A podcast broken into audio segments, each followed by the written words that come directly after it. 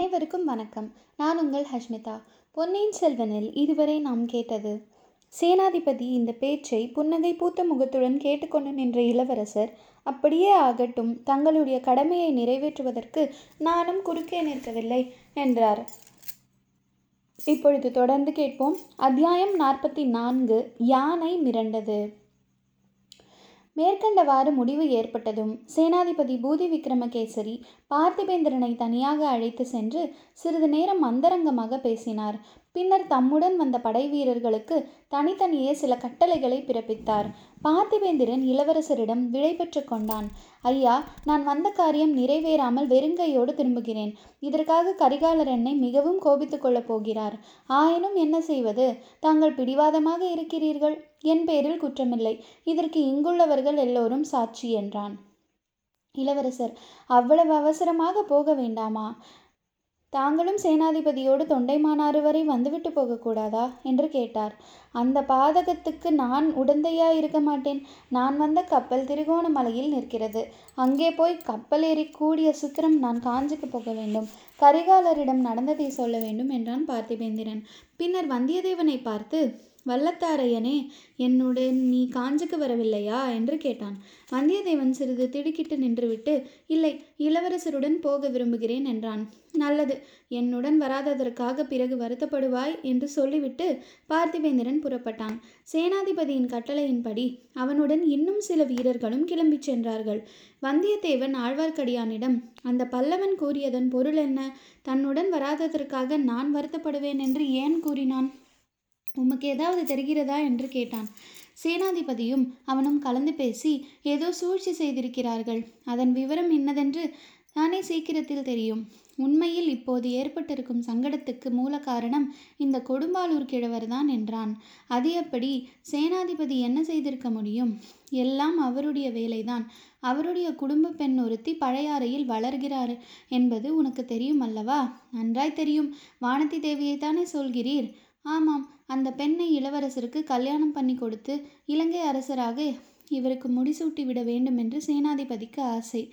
பக்த குருக்களை கொண்டு இலங்கை கிரீடத்தை அழைக்கும்படி ஏவியவர் இவர்தான். இவருடைய முயற்சியை ரகசியமாக வைத்திருக்கவாவது தெரிந்ததா அதுவும் இல்லை. செய்தி தஞ்சை கெட்டுவிட்டது. அதனால்தான் முதன் மந்திரி அனிருத்தர் இலங்கைக்கு வந்தார். என்னையும் இளவரசரிடம் அனுப்பி வைத்தார். வந்தியத்தேவா எது எப்படியானாலும் நம்முடன் உயிரை நம் பத்திரமாக காப்பாற்றிக் கொள்ள வேண்டும். இளவரசர் இலங்கை சிம்மாசனத்தை ஏற்க மறுத்தது பற்றி நீயும் நானும் தஞ்சையில் சாட்சி சொல்லும்படி நேரிடலாம். இதற்குள் சேனாதிபதியின் காரியங்கள் முடிந்துவிட்டன. அவருடன் வந்திருந்த படை வீரர்களின் நாலு பேரை தவிர மற்றவர்கள் எல்லோரும் வெவ்வேறு திசையில் புறப்பட்டு சென்றார்கள். கடைசியாக இளவரசரின் கோஷ்டியும் புறப்பட்டது. இளவரசர் சேனாதிபதி வந்தியத்தேவன் ஆழ்வார்க்கடியான் இவர்களுடனே மேற்கூறிய நாலு வீரர்களும் உயர்ந்த சாதி குதிரைகள் மீதேறி வடதிசை நோக்கி புறப்பட்டார்கள். இவர்களை பின்தொடர்ந்து பூங்குழலி ஏறி இருந்த யானை ஜாம் ஜாம் என்று கம்பீரமாக நடந்து வந்தது. பூங்குழலியை தவிர அதன் மீது யானைப்பாகன் ஒருவன் மட்டுமே ஏறிக்கொண்டிருந்தான் கொஞ்ச தூரம் ராஜபாட்டை வழியாக அவர்கள் சென்றார்கள். ஆனால் ராஜபாட்டையில் பிரயாணம் செய்வது சுலபமாக இல்லை. வழியெங்கும் ஜனக்கூட்டமாய் இருந்தது. இளவரசர் அவ்வழியில் வருகிறார் என்பதும் எப்படியோ ஜனங்களுக்கு தெரிந்து போயிருந்தது. இலங்கை தீவின் வடபகுதியில் அப்போதெல்லாம் தமிழர்களே அதிகமாக வசித்து வந்தார்கள். அங்கங்கே ஜனங்கள் கும்பல் கும்பலாக நின்று இளவரசர் அருள்மொழிவர்மர் வாழ்க சேனாதிபதி கொடும்பாலூர் வேளார் வாழ்க என்று கோஷித்தார்கள். சில இடங்களில் ஜனங்கள் குதிரைகளை சூழ்ந்து கொண்டு பின்தொடர்ந்து வந்தார்கள். வர வர பின்தொடர்ந்து வரும் கூட்டம் அதிகமாகிக் கொண்டு வந்தது. குதிரைகள் வேகமாக போக முடியவில்லை. இளவரசர் சேனாதிபதியுடன் இதை பற்றி விவாதத்தின் பேரில் ராஜபாட்டையிலிருந்து விலகி காட்டு வழியில் போவதென்று தீர்மானமாயிற்று. ஜனங்களை மெதுவாக கழுத்து கட்டிவிட்டு அவர்கள் காட்டு வழியில் பிரவேசித்தார்கள். காட்டு வழியில் இயற்கை இடையூறுகள் காரணமாக வேகமாக போக முடியவில்லை. கொஞ்ச தூரம் போனதும் தாமரை தடாகம் ஒன்று தென்பட்டது. அதன் கரைக்கு வந்ததும் எதிர்க்கரையில் ஒரு பெரிய ஜனக்கும்பல் நிற்பது தெரிந்தது.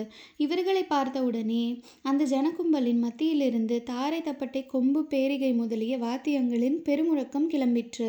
கொஞ்சம் இருங்கள் நான் போய் அவர்கள் யாரென்று பார்த்துவிட்டு வருகிறேன் என்று கூறிவிட்டு சேனாதிபதி குதிரையை தட்டிவிட்டு கொண்டு முன்னதாக சென்றார். சிறிது நேரத்துக்கெல்லாம் திரும்பி வந்து இளவரசர் இந்த வழி வருவது எப்படியோ பக்கத்து கிராமவாசிகளுக்கு தெரிந்து போயிருக்கிறது. இளவரசருக்கு மரியாதை செய்யத்தான் அவர்கள் வந்திருக்கிறார்கள் என்றார். ஜனங்கள் நெருங்கி வந்தார்கள். இளவரசரை சுற்றி சுற்றி வந்து அடங்காத ஆர்வத்துடன் பார்த்தார்கள். பலவகை ஜெயகோஷங்களை வாழ்த்தொழிகளையும் கிளப்பினார்கள். அவற்றில் ஈழத்தரசர் அருள்மொழிவர்மர் வாழ்க என்ற கோஷம் மட்டும் பிரதானமாய் இருந்தது. இளவரசர் முகத்தில் புன்னகை மலர்ந்தது. அந்த ஜனக்கூட்டத்திற்கு தலைவன் என்று தோன்றிய ஒருவனை அருகில் அழைத்தார். இவர்கள் எதற்காக எனக்கு ஈழத்து அரசு பட்டம் கட்டுகிறார்கள்? என்று கேட்டார். அவன் மிக பணிவுடன் அரசே பன்னெடுங்காலமாக இந்த ஈழ நாடு நிலையான அரசு இல்லாமல் அவதிப்பட்டு வருகிறது.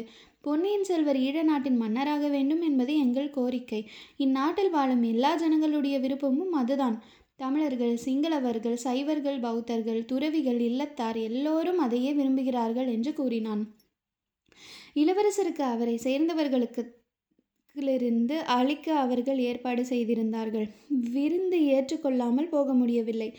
விருந்துண்ட பிறகு விடை பெற்று புறப்படுவதற்கு வெகு நேரம் ஆகிவிட்டது. இளவரசருக்கு உபச்சாரங்கள் நடந்து கொண்டிருந்த சமயத்தில் வந்தியத்தேவனும் ஆழ்வார்க்கடியானும் தனித்து பேசிக்கொள்ள சந்தர்ப்பம் கிடைத்தது. தம்பி பார்த்தாயா? இதெல்லாம் சேனாதிபதியின் சூழ்ச்சி என்று தெரியவில்லையா? முன்னாலேயே அவசரமாக செய்தி அனுப்பி இந்த உபசாரங்களை எல்லாம் ஏற்பாடு செய்திருக்கிறார் என்றான் ஆழ்வார்க்கடியான். சேனாதிபதியின் ஏற்பாடுதான் என்று ஒருவாறு தெரிகிறது. ஆனால் இந்த சூழ்ச்சியின் நோக்கம் என்னவென்று தெரியவில்லையே? இப்படியெல்லாம் இந்த தீவில் வாழும் ஜனங்கள் சொல்வதை கேட்டு இளவரசர் நேற்று வேண்டாம் என்று மறுத்த சிம்மாசனத்தின் பேரில் இன்றைக்கு ஆசை கொண்டு விடுவார் என்ற எண்ணமா? என்று வந்தியத்தேவன் கேட்டான். அது ஒரு நோக்கமாக இருக்கலாம். அதை காட்டிலும் முக்கியமானது நம் பிரயாணத்தை தாமதப்படுத்துவதுதான் என்றான் ஆழ்வார்க்கடியான். பிரயாணத்தை தாமதப்படுத்தினால் சேனாதிபதிக்கு என்ன பலனை எதிர்பார்க்கிறார்? அது எனக்கும் தெரியவில்லை. சீக்கிரத்தில் தெரிந்துதானே ஆக வேண்டும். இளவரசருடைய முகத்தை பார். அவருக்கு இவையெல்லாம் பிடிக்கவில்லை என்று தெரிகிறதல்லவா? வந்தியத்தேவன் இளவரசரின் முகத்தை பார்த்தான். ஆத்திரமான வார்த்தைகளை பேசும்போது கூட மலர்ந்து விளங்கிய அவருடைய முகத்தில் இப்போது எள்ளும் கொள்ளும் வெடித்தன. புருவங்கள் நெறிந்திருந்தன. கண்கள் ஆழ்ந்த சிந்தனையை காட்டின. அதே சமயத்தில் பூங்குழலிய தாமரை குளத்தின் இன்னொரு கரையில் தன்னந்தனியாக உட்கார்ந்து சிந்தனையில் ஆழ்ந்திருந்தாள். எதிர்பார்த்தபடி அவளுக்கு இந்த பிரயாணம் உற்சாகம் தருவதாக இல்லை. பிரயாணத்தின் போது இளவரசருடன் தனித்திருக்கும் சந்தர்ப்பம் கிடைக்கும் என்று நினைத்தாள். அவர் தன்னுடனே அளவலாவி பேசுவார் என்று எண்ணினாள். தன் மனதில் பொங்கும் உணர்ச்சியில் ஒரு சிறிதேனும் வெளியிடலாம் என்று ஆசைப்பட்டாள். அதற்கெல்லாம் சமயமே கிட்டாது போல் இருக்கிறது இளவரசரை சுற்றி ஒரே கூட்டமாகவே இருக்கிறது. அவரை எதிரிகளிடம் கொண்டு போய் ஒப்புவிக்க பழி ஒன்றுதான் மிஞ்சும் போலும். அந்த பழி தனக்கு எதற்காக ஏற்பட வேண்டும் ஏன் இங்கிருந்தபடி ஒருவருக்கும் தெரியாமல் ஓடிவிடக்கூடாது? சேனாதிபதியின் கோபத்திலிருந்தாவது தப்பியாக வேண்டும். ச்ச சேனாதிபதி கோபம் என்னை என்ன செய்துவிடும்? யாருடைய கோபம்தான் என்னை என்ன செய்துவிடும்? அதற்கெல்லாம் நான் பயப்படவில்லை. ஆனால் என்னுடைய எண்ணமெல்லாம் ஏன் மண் மண்ணோடு மண்ணாக வேண்டும்? இந்த நெஞ்சில் உள்ள தீ எத்தனை நாள் இப்படி என்னை தகித்து கொண்டிருக்கும்? இந்த உடம்பில் உயிர் எதற்காக இருக்கிறது? திடீரென்று ஒரு இடி விழுந்து என்னை கொன்றுவிடக்கூடாதா இப்படி எத்தனையோ ஆயிரம் தடவை ஆசைப்பட்டு விட்டது. பயன் ஒன்றுமில்லை. இந்த உயிர் தானாக போகப் போவதில்லை. நானாக ஏதேனும் செய்து கொண்டால்தான் இந்த உயிர் போகும். ஆ இது என்ன? கனவு காண்கிறேனா? இல்லை கனவில்லை. அங்கே அந்த பாழ மண்டபத்துக்கு பக்கத்தில் இளவரசருடைய சிநேகிதர் என்னிடமிருந்து பிடுங்கி எரிந்த கத்தி இதோ வந்து என் அருகில் விழுந்திருக்கிறதே. இதை யார் எரிந்திருப்பார்கள் யாரோ இவருடைய பகைவர் தான் எரிந்திருப்பார்கள் என்னை கொல்லுவதற்குத்தான் எரிந்திருப்பார்கள் என்ன துரதிர்ஷ்டம்? என் மேலே விழாமல் சற்று நகர்ந்து விழுந்து விட்டதே. இதுவும் நல்லதற்காகத்தான். கையில் இந்த கத்தி இருக்கட்டும். அவருக்கு நான் கொடுத்த வாக்கை நிறைவேற்றிய பிறகு அவரை அந்த பாதகர்களிடம் கொண்டு போய் ஒப்புவித்த பிறகு அவர் எதிரிலேயே இந்த கத்தியினால் குத்தி கொண்டு இரு இருந்து விடுகிறேன். சீ எதற்காக அவர் மனத்தை அப்படி புண்படுத்த வேண்டும்? அவர் கப்பலில் ஏறி போன பிறகு படகில் ஏறி நடுக்கடலில் சென்று அங்கே குத்தி கொண்டு சாகலாம். என் அருமை கத்தியே நீ திரும்பி வந்தாய் அல்லவா? உன்னை அனுப்பியவர்களுக்கு வந்தனம். ஒருவேளை இளவரசர் மேலே எரிய எண்ணி இதை எரிந்திருப்பார்களோ ஆம் அவருக்கு வழியில் எத்தனையோ அபாயங்கள் நேரலாம் என்று சேனாதிபதி கூட சொன்னாரே. அப்படி ஒரு சந்தர்ப்பம் எனக்கு கிடைக்கக்கூடாதா? அவர் பேரில் குறிப்பார்த்திருந்த கத்தி என் நெஞ்சில் விழுந்து விடக்கூடாதா? அப்படி விழுந்து அவருக்கு நான் உயிர் துறக்கும்படி நேரக்கூடாதா? அவ்விதம் நேர்ந்தால் நான் ரத்தம் பெருகி உயிர் துறக்கும் சமயத்தில் பூங்குழலியின் மனத்தில் ஒரு விசித்திரமான தோற்றம் ஏற்பட்டது. அவளுடைய மார்பில் கத்தி பாய்ந்திருந்தது. அதிலிருந்து ரத்தம் கொட்டி கொண்டிருந்தது. இளவரசர் ஓடி வந்தார். ஐயோ எனக்காக உயிர் துறக்கிறாயா? என்று கேட்டார். பூங்குழலியின் உள்ளம் பூரித்து நெஞ்சிலிருந்த ரத்தம் அதிகமாக பீறிட்டு வந்தது. இளவரசர் அவளை வாரி எடுத்து தம் அடியில் போட்டுக்கொண்டார் அவளுடைய நெஞ்சிலிருந்து பெருகிய ரத்தம் அவர் உடம்பையும் உடைகளையும் நனைத்து பூங்குழலி கலகலவென்று சிரித்தாள். இளவரசே இப்போதாவது என் நெஞ்சில் உள்ளது என்னவென்று தெரிந்து கொண்டீர்களா? என்று கேட்டாள். அடிப்பாவி. அது எனக்கு முன்னமே தெரியும். இதற்காகவா உயிரை எடுக்கிறாய் என்று இளவரசர் அலறினார். பூங்குழலிக்கு ஆனந்தம் தாங்கவில்லை. உரத்த சத்தம் போட்டு சிரித்தாள். ஏ பைத்தியமே! என்ற குரலை கேட்டு பூங்குழலி நிமிர்ந்து பார்த்தார் எதிரில் வந்தியத்தேவன் நின்று கொண்டிருந்தான். இளவரசர் ஏற்கனவே கோபமாயிருக்கிறார். பிரயாணம் தாமதப்பட்டிருக்கிறது. முன்னால் வேறு தாமதம் வேண்டாம். சீக்கிரம் எழுந்து வா என்றான் வந்தியத்தேவன். பூங்குழலி சிரித்து கொண்டு எழுந்து ஓடிப்போய் யானையின் மீது ஏறிக்கொண்டாள். கத்தியை நெஞ்சுடன் அணைத்து கொண்டு எஞ்சினாள் கொஞ்சினாள். காட்டு வழியில் மேலும் கொஞ்ச தூரம் சென்ற பிறகு எதிர்பாராத ஒரு சம்பவம் நிகழ்ந்தது. பிரயாணிகள் வலது பக்கம் இருந்த அடர்ந்த காட்டிலிருந்து விற்றென்ற சத்தத்துடன் ஓர் அம்பு பாய்ந்து வந்தது. இளவரசரை குறிப்பார்த்து அது எய்யப்பட்டிருக்க வேண்டும் என்பதில் ஐயமில்லை. ஆனால் அந்த அம்பை விட வேகமாக இளவரசர் குதிரையின் கயிற்றை இழுத்து திருப்பினார். அம்பு அவருக்கு வெகு சமீபமாக சென்று அவருக்கு அப்பால் வந்து கொண்டிருந்த ஆழ்வார்க்கடியானுடைய தலைப்பாகையில் பாய்ந்து அதை கொத்தி கொண்டு சென்றது. ஆழ்வார்க்கடியான் தலையை தடவிக்கொண்டு வியப்புடன் பார்த்தான். சேனாதிபதி பூதி விக்ரமகேசரி திடுக்கிட்டு போய்விட்டார். எல்லோருமே திகைத்து நின்றார்கள். பூங்குழலியோ அந்த அம்பு தன் பேரில் விழுந்து தன்னை கொன்று விடவில்லையே என்று வருத்தப்பட்டாள். சிறிது திகைப்பு நீங்கிய பிறகு சேனாதிபதி இளவரசே பார்த்தீர்களா? தங்களை பாதுகாப்பின்றி தனியே அனுப்பியிருந்தால் எவ்வளவு பிசகான காரியமாயிருக்கும் என்று சொல்லிவிட்டு காவலனுக்கு வந்து வீரர்களை காட்டுக்குள் புகு புகுந்து தேடச் சொன்னார். அவர்கள் சிறிது நேரம் தேடிவிட்டு திரும்பி வந்து யாரும் அகப்படவில்லை என்றார்கள். சேனாதிபதி மேலே பிரயாணத்தை பற்றி ஏற்பாடு செய்ய தொடங்கினார். இளவரசரை நடுவில் நிறுத்தி நாம் நாலு புறமும் சூழ்ந்து வர வேண்டும் என்று கூறி வியூகம் வகுக்க ஆரம்பித்தார். அப்போது இளவரசர் சேனாதிபதி ஒரு வேண்டுகோள் என்றார். இது என்ன வார்த்தை? கட்டளையிடுங்கள் என்றார் சேனாதிபதி. நான் உயிரோடு தஞ்சை செல்ல விரும்புகிறேன். நான் குற்றமற்றவன் என்பதை என் தந்தையிடம் மெய்ப்பிருக்க விரும்புகிறேன். தங்கள் தந்தை ஒரு நாளும் சந்தேகிக்க மாட்டார் இளவரசே. தந்தை மட்டுமல்ல மக்கள் எல்லோரும் ஒப்புக்கொள்ளும்படி நிரூபிக்க விரும்புகிறேன். அந்த காரியத்தை நிறைவேற்றிய பிறகு என் உயிரை பற்றி சிறிதும் கவலைப்பட மாட்டேன். அதற்கு முன்னால் வழியிலேயே உயிர் துறக்க விரும்பவில்லை. ஐயா தங்கள் உயிருக்கு ஆபத்து வருவதாயிருந்தால் அந்த க்ஷணமே இந்த கொடும்பாளூர் வாளை என் நெஞ்சிலே செலுத்திக் கொள்வேன்.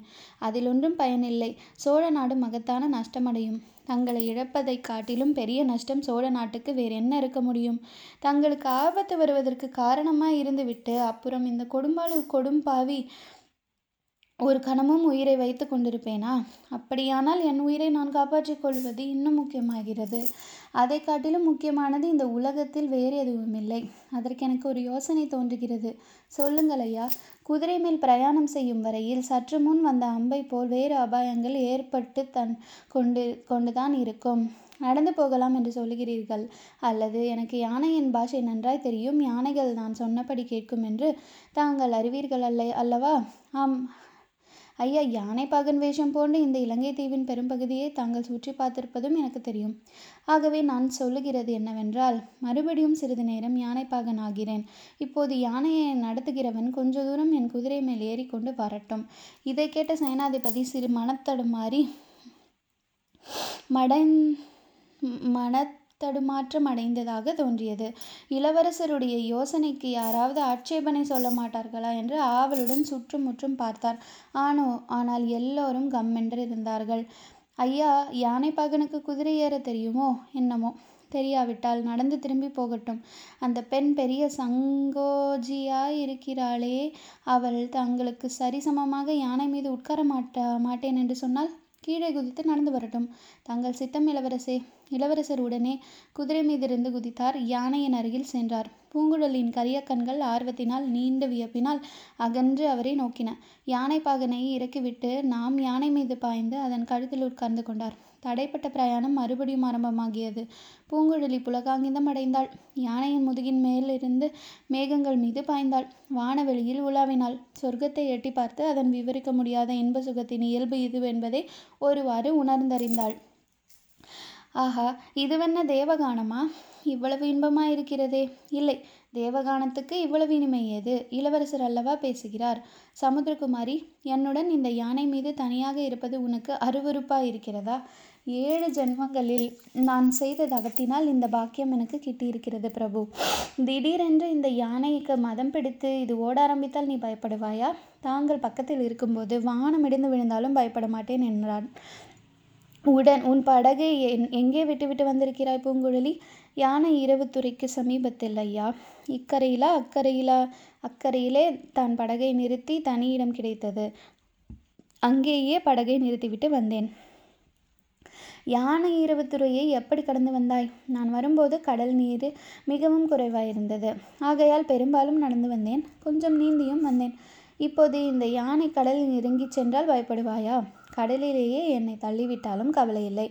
நான் தான் சமுத்திரகுமாரி ஆயிற்றே. தாங்கள் தானே பெயர் கொடுத்தீர்கள்? உன் படகிருக்கும் இடம் சென்றதும் அதில் நாம் ஏறிக்கொள்வோம். நீதான் படகு தள்ளி கொண்டு வர வேண்டும். இரண்டு பேரையும் வைத்து தள்ள முடியும் அல்லவா? பத்து வயது முதல் துடுப்பு பிடித்த கரங்கள் இவை. பிரபு அரண்மனை பெண்களைப் போல் மலரினும் மிருதுவான கரங்கள் அல்ல. தங்கள் சிநேகிதர் வந்தியத்தேவரை வைத்து தள்ளி வந்ததை அவர் சொல்லவில்லையா? சொன்னார். ஆனால் இன்று அதைவிட வேகமாக தள்ள வேண்டும். தொண்டைமானாற்றின் முகத்துவாரத்துக்கு அதிசீக்கிரமாக போய் சேர வேண்டும். இளவரசே அவ்வளவு கொடூரமான காரியத்தை என்னை ஏன் செய்ய பணிக்கிறீர்கள்? தங்களை சிறைப்படாமல் தப்புவிதற்காக ஓடோடியும் வந்தேன். சிறைப்படுத்த வந்திருப்பவர்களிடம் தங்களை கொண்டு போய் ஒப்புவிக்கும்படி பணிக்கிறீர்கள். இந்த ஏழையின் பேரில் ஏன் இவ்வளவு கொடூரம்? பூங்குழலி என் தந்தை சக்கரவர்த்தி நோய்பட்டிருப்பது உனக்கு தெரியுமல்லவா? தெரியும் ஐயா. வானத்தில் சில நாளாக வால் நட்சத்திரம் தோன்றுவது பற்றி ஜனங்கள் பேசிக்கொள்வதும் எனக்கு தெரியும். எந்த நொடிய போதிலும் என் தந்தையின் வானால் முடிவுறக்கூடும் அல்லவா? பூங்குழலி மௌனமாயிருந்தாள். அவர் ஒருவேளை இவ்வுலகை நீத்துச் செல்ல நேரிட்டால் அவருக்கு எதிராக நான் சதி செய்து ராஜ்யத்தை கைப்பற்ற முயன்றேன் என்ற எண்ணத்துடன் அவர் போவது நல்லதா? சக்கரவர்த்தி தங்களை பற்றி ஒரு நாளும் அப்படி நம்ப மாட்டார். இது பழுவேட்ட பழுவேட்டரையர்களின் சூழ்ச்சி. அப்படிப்பட்ட பழுவேட்டரையர்களுக்குத்தான் கூட நான் குற்றமற்றவன் என்பதை நிரூபிக்க விரும்புகிறேன். எதற்காக ஐயா? உண்மையிலேயே எனக்கு ராஜ்யம் ஆளுவதில் ஆசை இல்லை பூங்குழலி. வேறு எதில் தங்களுக்கு ஆசை? படகில் ஏறி முடிவில்லாத கடலில் என்றென்றும் போய்க் கொண்டிருக்க வேண்டுமென்று ஆசை. கடல்களுக்கு அப்பால் இழந்த ஈழ நாட்டைப் போல் எத்தனையோ நாடுகள் இருப்பதாக கேள்வி. அந்த நாடுகளுக்கெல்லாம் போக வேண்டுமென்று ஆசை. அந்தந்த நாட்டு மக்களை பார்த்து பேச வேண்டுமென்று ஆசை.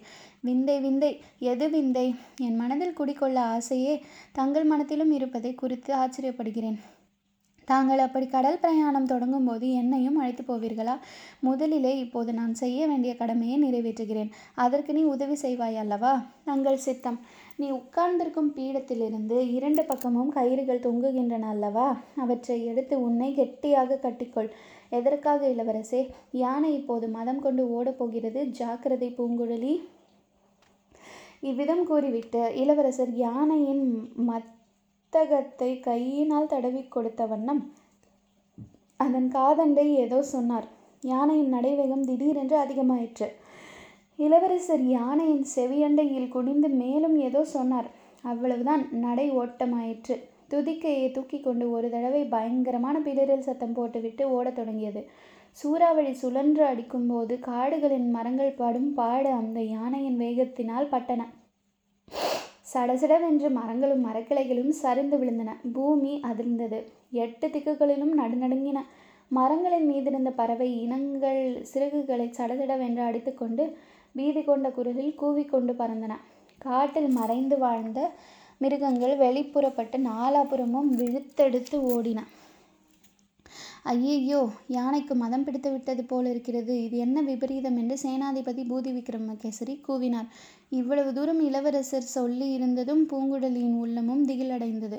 அவள் முகத்தில் ப பயப்பிராந்தியத்தின் அறிகுறி தோன்றியது. பூங்குழலி ஒரு பெரிய பயங்கரமான பிரம்மாண்டமான கடல் சுழலில் அகப்பட்டு கொண்டாள். அதே சுழலில் அகப்பட்டு கொண்ட இளவரசரும் சுற்றி சுற்றி வந்தார். யானையும் அப்படியே சுழன்று சுழன்று வந்தது. பூங்குழலி கண்களை இறுக மூடிக்கொண்டாள். புயற்காற்றினால் தள்ளப்பட்டு ஓடும் கரிய மேகத்தைப் போல் யானை போய்கொண்டே இருந்தது. கடைசியில் யானை இரவு துறையை அடைந்தது. அங்கே இலங்கை தீவின் கீழ்ப்புறத்து கடலும் மேற்புறத்து கடலும் ஒன்றாய் சேர்ந்தன. அந்த ஜலசந்தியின் மிக குறுகலான இடத்துக்குத்தான் யானை இரவு என்று பெயர். இலங்கை தீவின் வடபகுதியையும் மத்திய பகுதியையும் ஒன்று சேர்ந்த அக்கடல் துறையின் யானை இறங்கியது. அனுமார் தூக்கி எறிந்த மலை கடலில் விழுந்தது போல விழுந்தது. தொடர்ந்து கேளுங்கள். நன்றி வணக்கம்.